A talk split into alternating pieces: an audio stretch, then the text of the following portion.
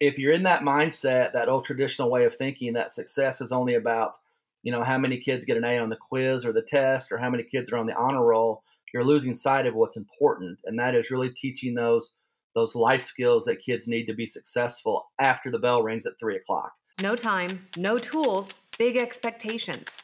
How do you transform school culture without derailing the train? Answer little wins that bring big changes. The flywheel effect harnessing the power of momentum to create a school culture that celebrates change and drives itself. Hello and welcome. My name is Jordan Pruitt. I'm here with my co host, Anna Murphy. We are both former educators now working with the Live School team to support your school's culture vision.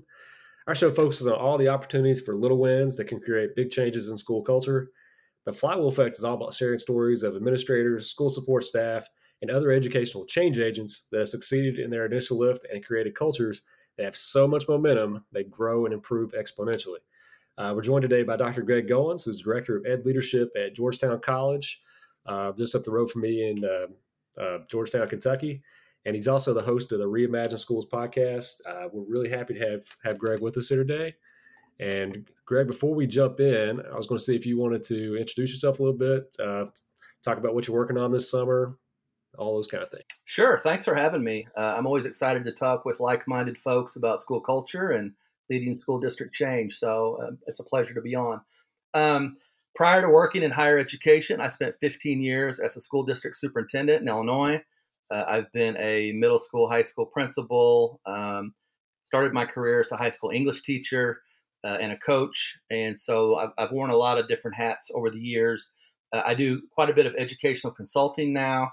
Uh, I work with the Modern Classrooms Project, which is an innovative uh, instructional model, and also working with John Tanner at Brave Ed on a benefits based accountability framework. So, uh, a lot of irons in the fire, but I really enjoy working with uh, both uh, sitting school leaders and those aspiring school leaders that are going through our programs. So, that, that's great. All those different roles and perspectives are going to be great for our show.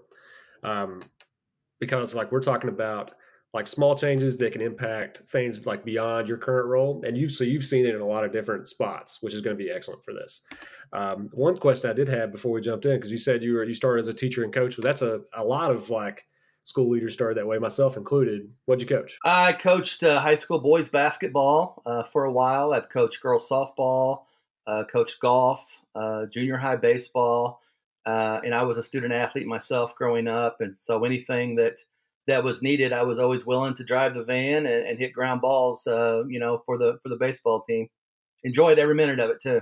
Yeah, that's that, that's probably why I originally got it got into education was those kind of things, and yeah, like I, I, did baseball and football, and like you said, I was hit a lot of ground balls and driving vans for a little while, all those kind of things. Um, so we we'll go ahead and jump into uh, our first segment if you'd like. Uh, so our first segment is called "Be a Change Maker." So it's a lot of things about career type questions because our, our listeners are are largely going to be um, school administrators or or teachers who have some administrative um, aspirations. They're looking to see you know how how can I make changes within my community. Um, so we want to talk about how you've been able to do that. So in this segment, a couple career lifestyle questions. The first one, and we just we kind of spoke on it just a little bit right then, but um, how did your career in education begin? So, like your your first job, and how did that experience shape you going forward?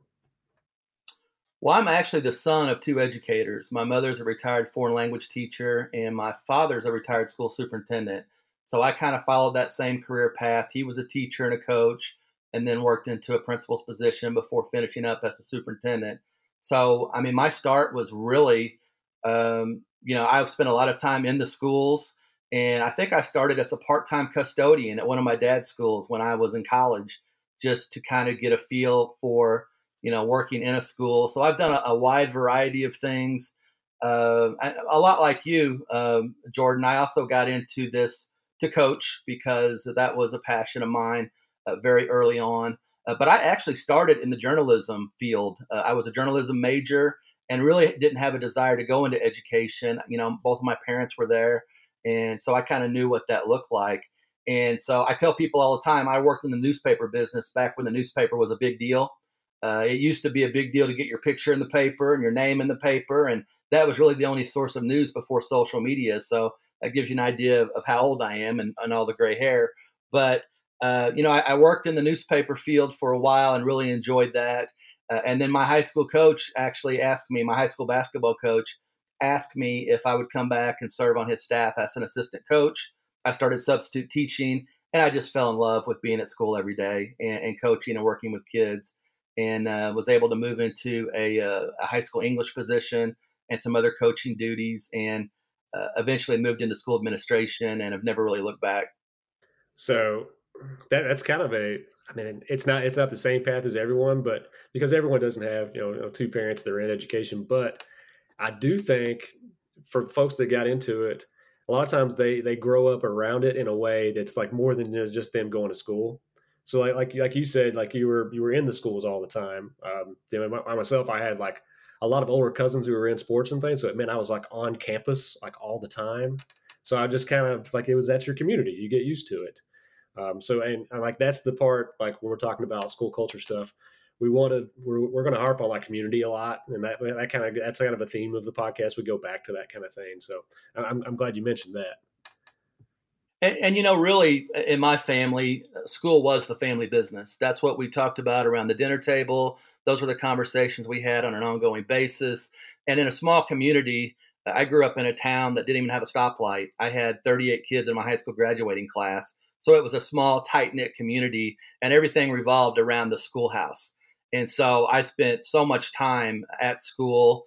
Uh, and when your dad's the the principal or the coach, you know the perk is he has the key to the gym, so you can go over and, sh- and shoot baskets anytime. But there's also a downside too. You know, if you go to school and your dad's the principal, um, you know that's not always good for uh, the play the playground politics. But uh, it, it, teaches you a lot at a very early age about the importance of leadership and what that looks like. And both my parents, I think the thing they taught me more than anything growing up was servant leadership because they were always the first one to raise their hand and volunteer to do the, the hard things in our community. And they still do to this day. I mean, they're still leaders in, in, in the community that I grew up in. So uh, that's something I take with me to this day. Well, and one of the things that strikes me about your background and experience is the longevity of your time in education, which unfortunately isn't all that common anymore. And I'm wondering how much that idea of community right and that feeling that calling for servant leadership has driven the length of your career within education too or your desire to stay within it i think that's a good question once you get into it you start working with kids and you start seeing the benefit of being an educator i still believe it's the greatest job in the world i mean it's so so fulfilling in so many different ways. Uh, unfortunately, education gets a bad rap a lot of times. You know, we're going through this massive teacher shortage. You can't find substitute teachers. There's a lot of negativity around just, you know, school in general. But I, I think this is an exciting time to be an educator because technology has really created so many new opportunities to really help kids achieve their goals and, and chase their dreams. And I think the role of the teacher has changed.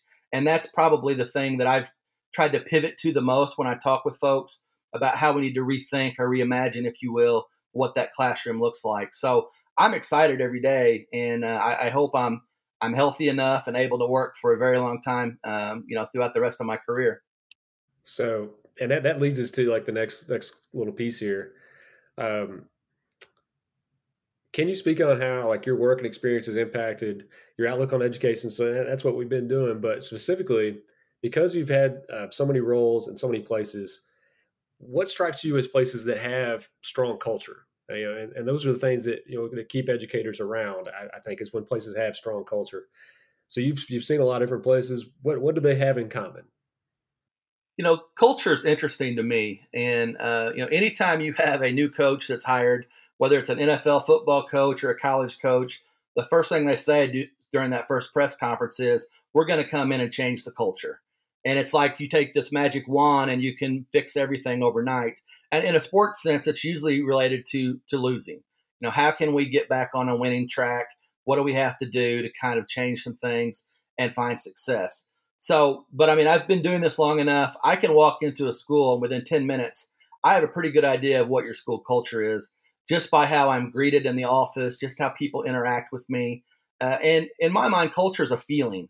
It's not this big thing that you you just like I said, you know, take the magic wand out and poof, we're going to have a better school culture. It takes time, and I describe it more as a, as a big puzzle. So if you think about 100 puzzle pieces, there's a lot to designing a really strong school culture. But for me, it's all about a feeling.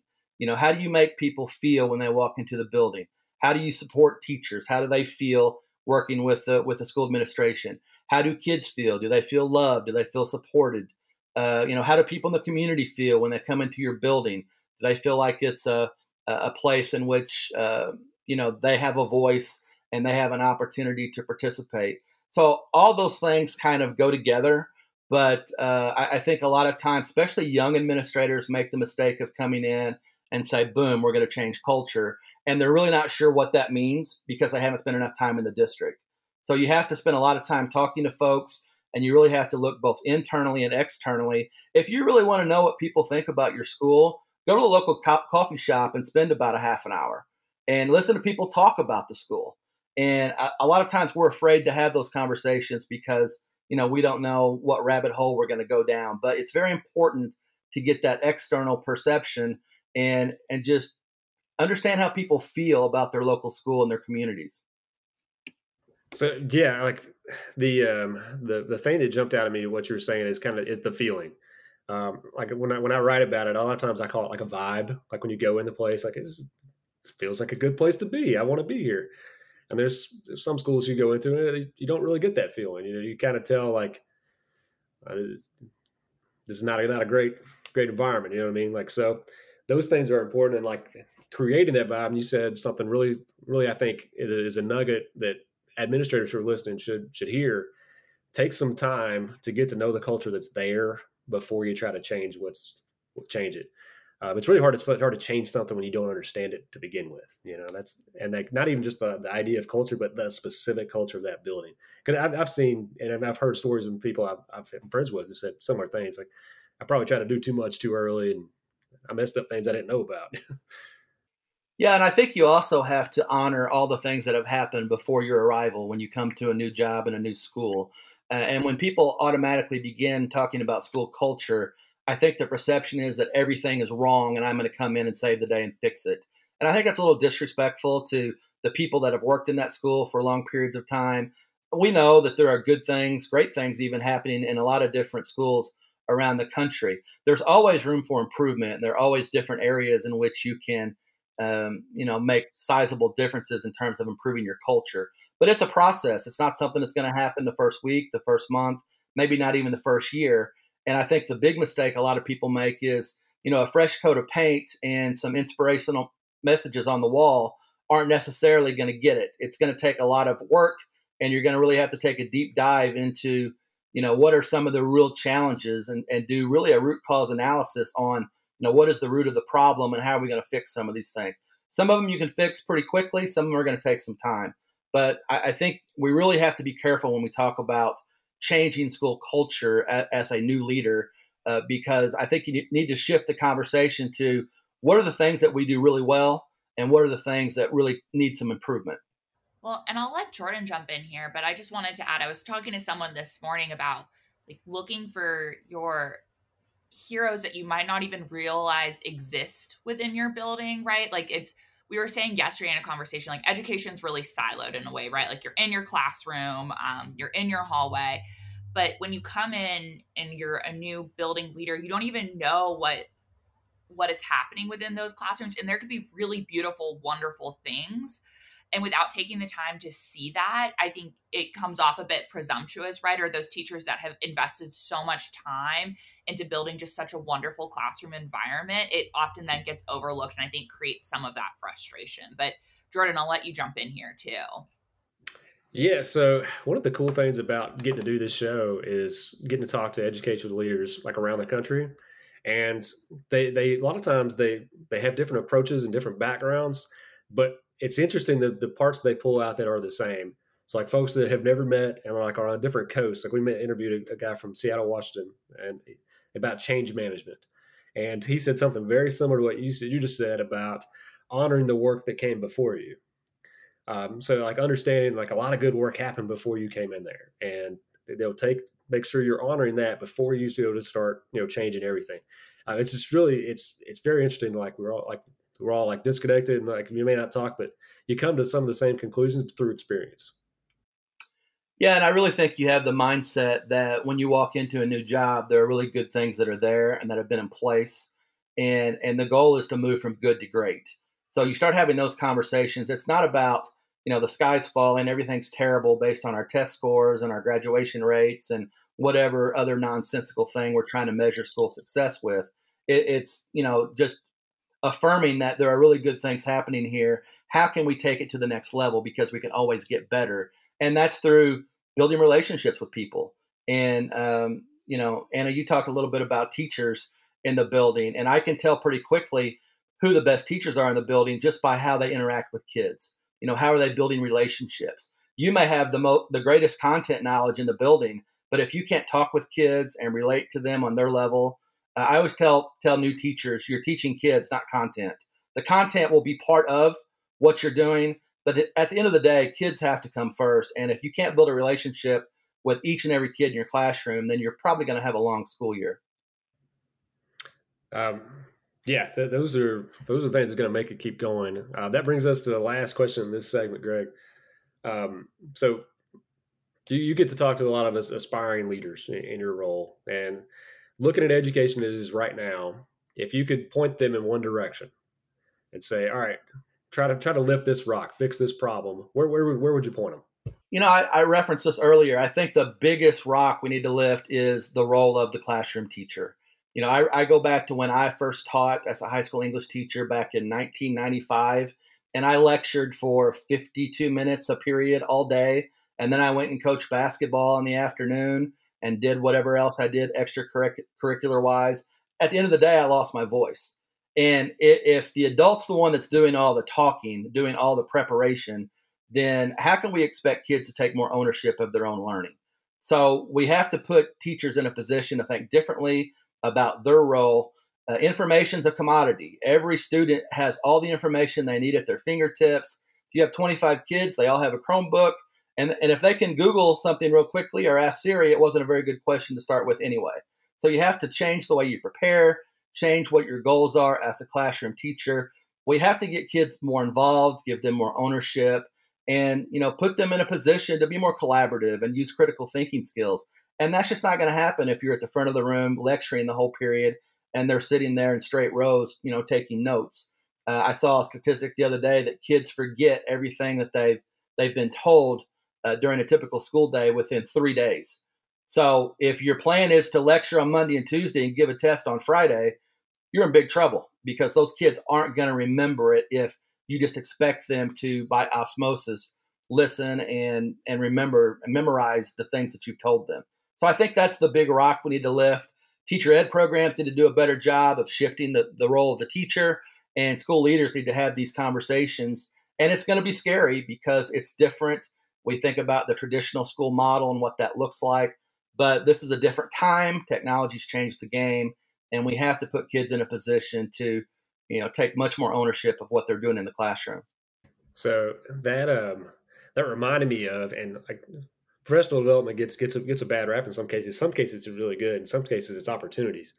Um, a few years into my career i got uh, the opportunity i was a science teacher and, and a coach and i got the opportunity to uh, project lead the way which this, this is a free plug for them i don't know anybody there but um, it, it changed my perception of me being a direct instruction. I'm here to deliver information to facilitate, and facilitating like lessons and labs. That that idea, just like that mindset shift, made my whole room run better. Even when I wasn't doing Project Lead the Way courses, like it just like I'm I'm here to facilitate the learning, not necessarily like always be the one giving it. So that that's kind of it goes hand in hand with what you were saying there. I, I think.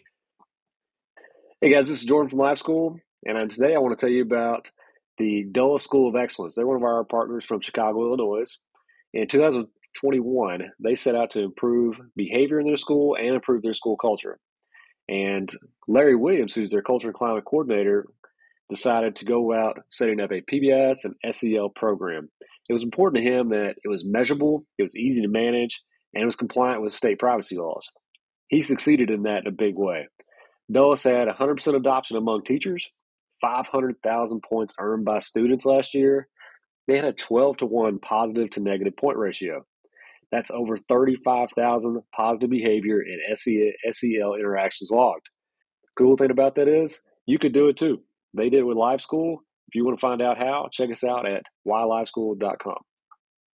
I appreciate what you were just saying too about the facilitating um, instruction, uh, Jordan, and kind of what you're talking about, Greg. When I first stepped into uh, my classroom, I I'm a control freak. Like that's just who I am. And I remember having this perfectly planned out curriculum, like UBD, my content and skills and standards, and I was so prepped. And I really learned like very quickly, like my job was to almost organize that chaos, right? And try to like get students active and and learning. And I was the type of kid that would just like sit and study and take in what a teacher was saying in a lecture and actually really thrive. And to flip that, like it just challenged who I was to my core, but it made me such a, not just a better teacher, but a better person in a way to like understanding how to interact with people in a way that empowered them. I, I don't know. I just, I really appreciated it. It brought me back to my time teaching six years ago now. And it's still to this day, like the relationships I had with my students there, like stick with me. And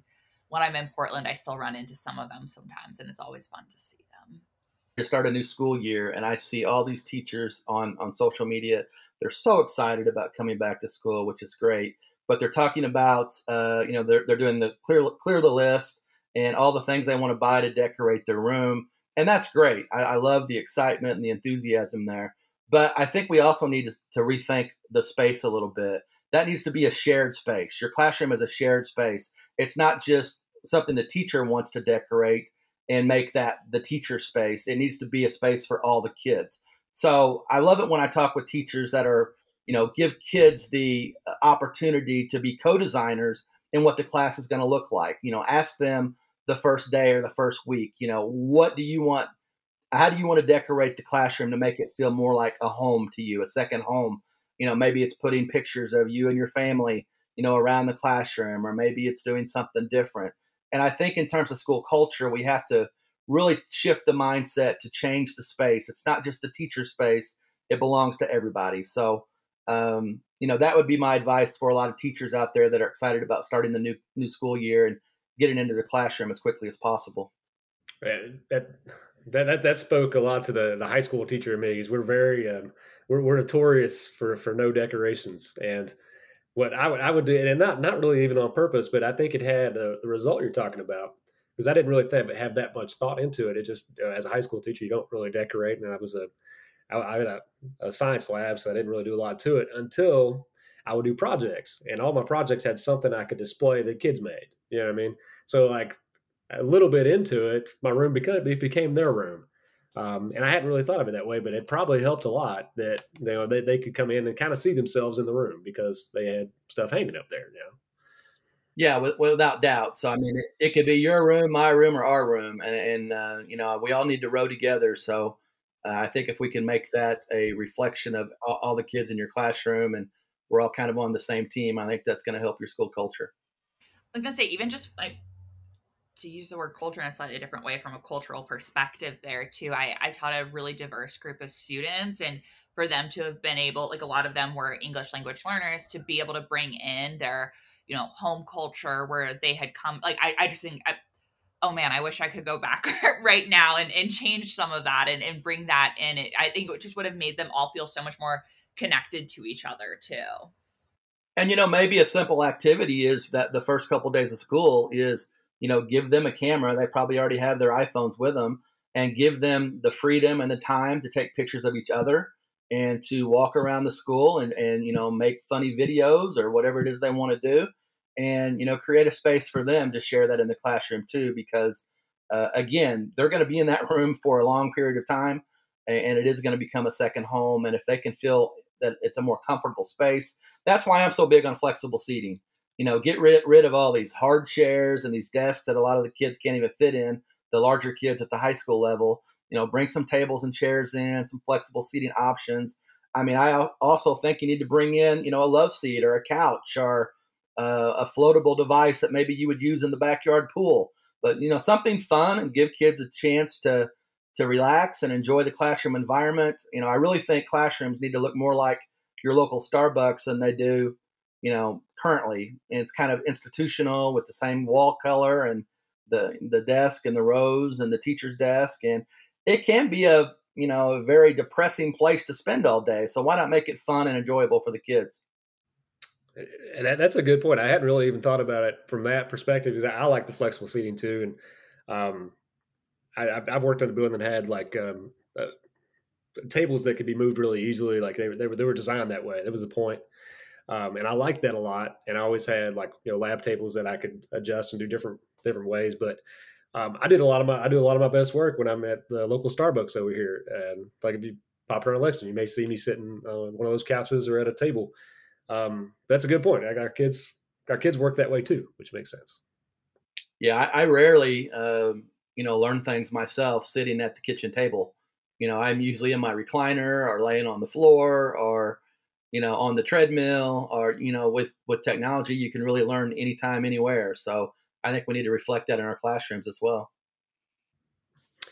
So uh, the last segment we're going to do here greg is called uh, let's move the flywheel. So we're talking about the little lifts that can turn into big momentum. That, that that's that's the idea behind the show. So that's that's kind of where we, where we finish with here can you share a story of a small change you led or observed, and this could have been something you were directly involved with, or was in the district you were working in, um, that it deliberately changed the culture of a school, but like it's a a, a small lift. You know, you know what I'm saying? Like not a not a, not a giant program that was like, all right, this is we're we're doing all this. Everybody's got all these steps, but like one small change that led to big changes.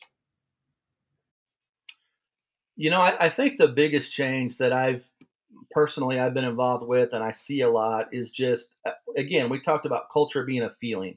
From the from the school principal's perspective or the administrative team if you want to include assistant principals and all those people in, in your in your main office just a, a feeling of um, you know freedom to take risk.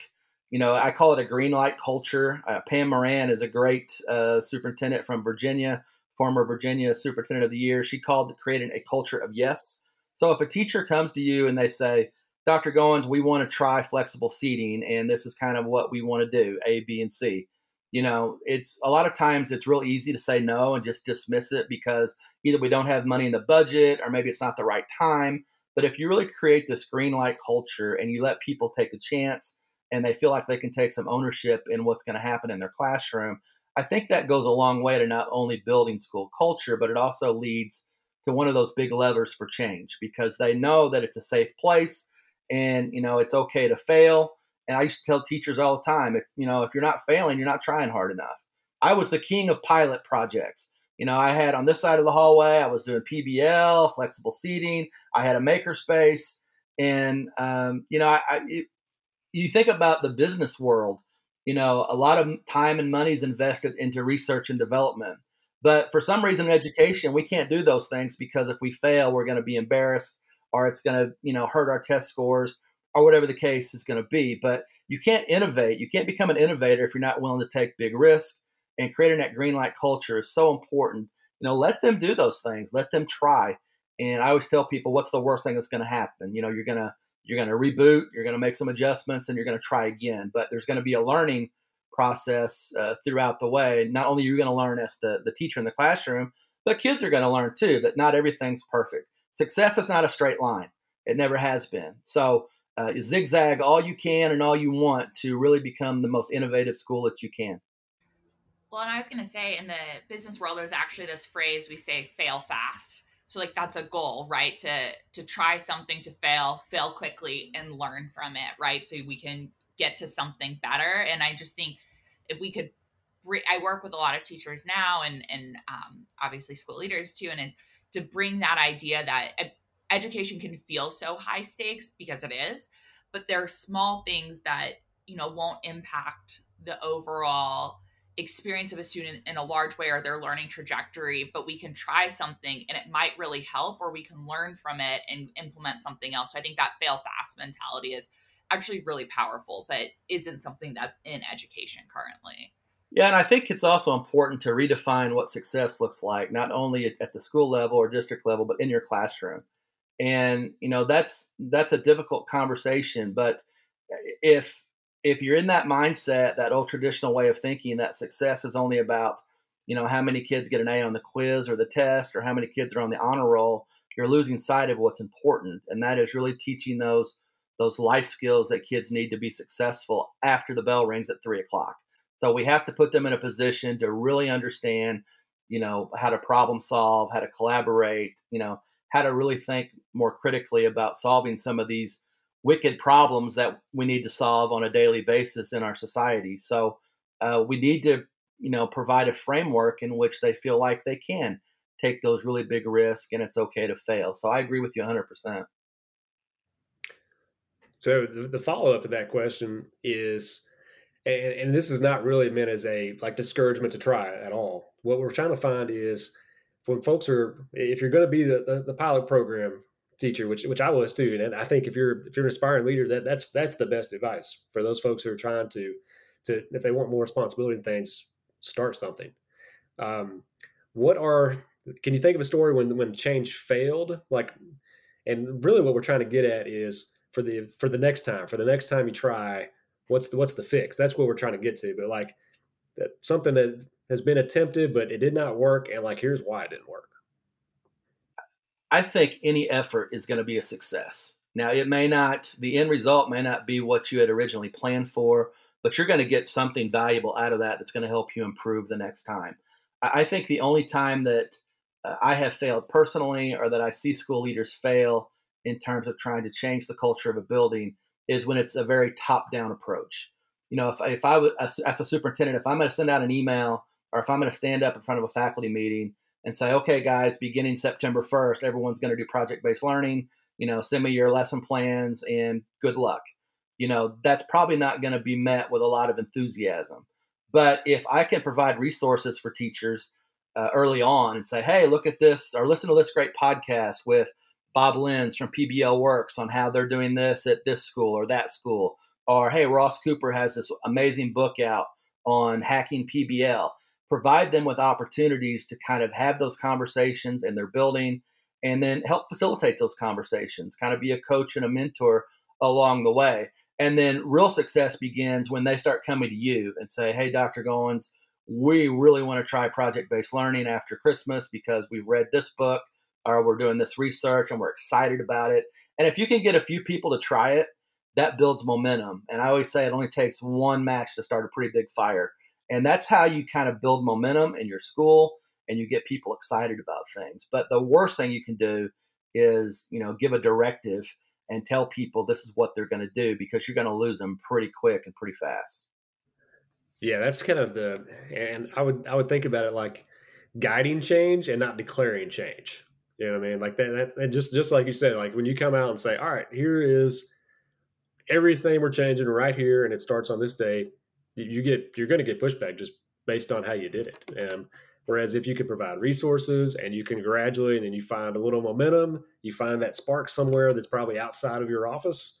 That's that's probably the way to go.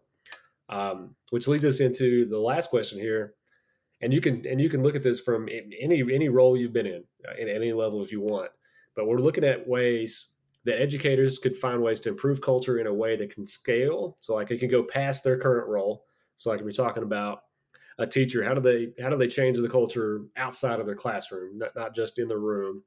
And or administrator, how do you change it outside of your school? Or if you're like an, an AP, how do you change it outside of your grade level or hallway?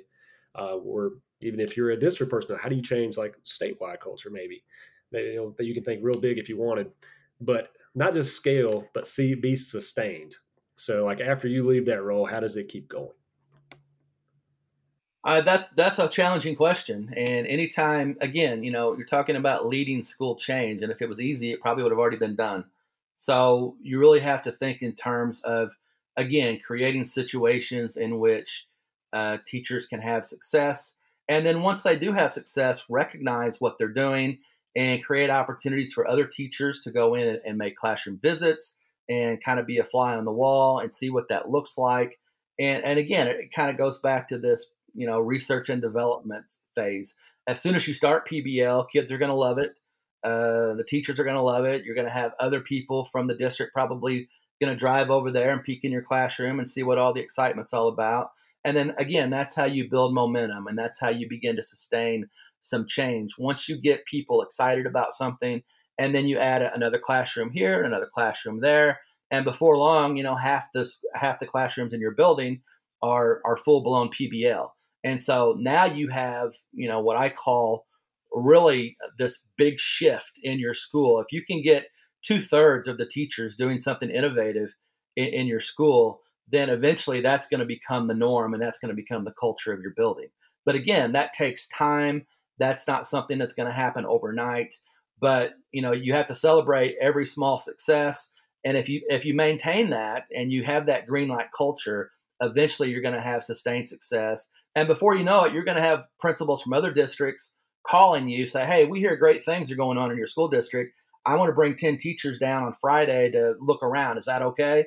And so now you're really rolling because the word gets out that you're doing some really cool things in your school, and uh, and again, that's going to blow up your school culture and really help teachers feel like they're doing something valuable and important for kids. So, one thing really jumped out of me from what you said there. It's it's one of the it's one of thing that I think could be a big help for a lot of schools.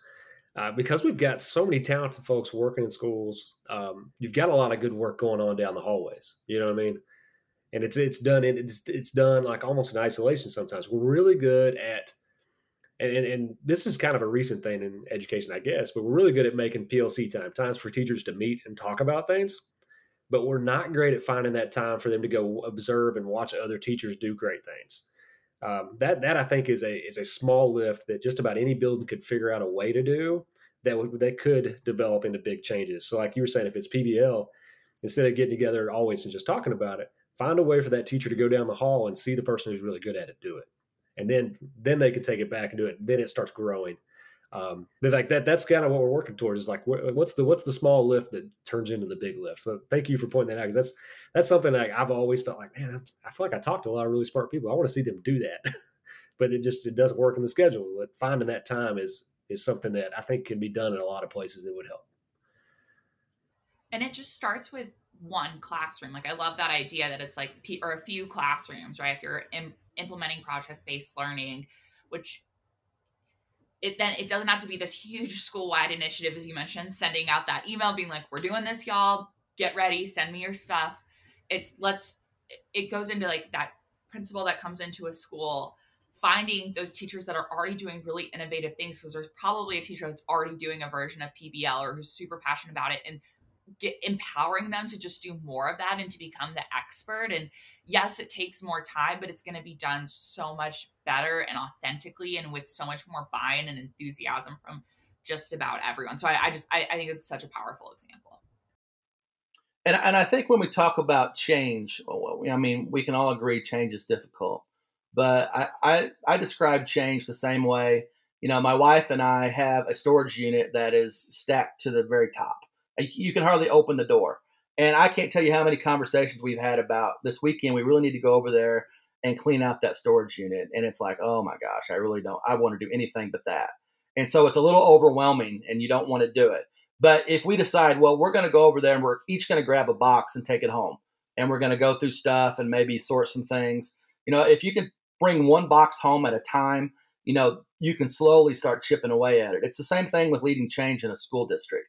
You know, just start in one classroom or two classrooms and build some momentum and get some things going. And before long, you know, you're going to find success and you're going to see the floor in the uh, in the storage unit and you're going to get excited about maybe doing something different. So uh, I think a lot of times when things are hard, we just we just don't want to do it, and we find excuses not to do things. But if we're ever going to make you know long term change, we have to really attack it one box at a time. So, Greg, at this point, I want to make sure that any of our listeners have a chance to find you on all your social media. Uh, I want to make sure they, they go and follow your show and subscribe. So if you want to want to plug how, how they can find you and, and your show and where they can find that and all the things. Well, yeah, great. Thanks for having me. Been a great conversation. I could talk about this all day. Uh, you can find me on Twitter. I'm at Dr. Greg Goins.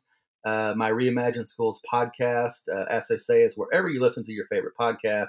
We're on Apple Podcasts, Google, uh, Spotify. I even found the podcast on the iHeartRadio app the other day, and I didn't even know it was uh, was on there. So it's pretty easy to find.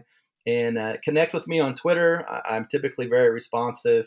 Uh, I do a lot of public speaking uh, throughout Kentucky and Illinois. And, um, you know, I have a book coming out uh, at the beginning of the new year based on the many podcast episodes that I've done. So it's going to be on school leadership. So you can get updates on that as well. But thanks for having me. I enjoy the conversation and I wish you guys luck as you start this new venture. Yeah, thank you so much. We're recording this early my time. It's 8:15 a.m. now and I am just energized for, for the day now. So I really appreciate you taking the time to speak with us. The flywheel effect, harnessing the power of momentum to create a school culture that celebrates change and drives itself.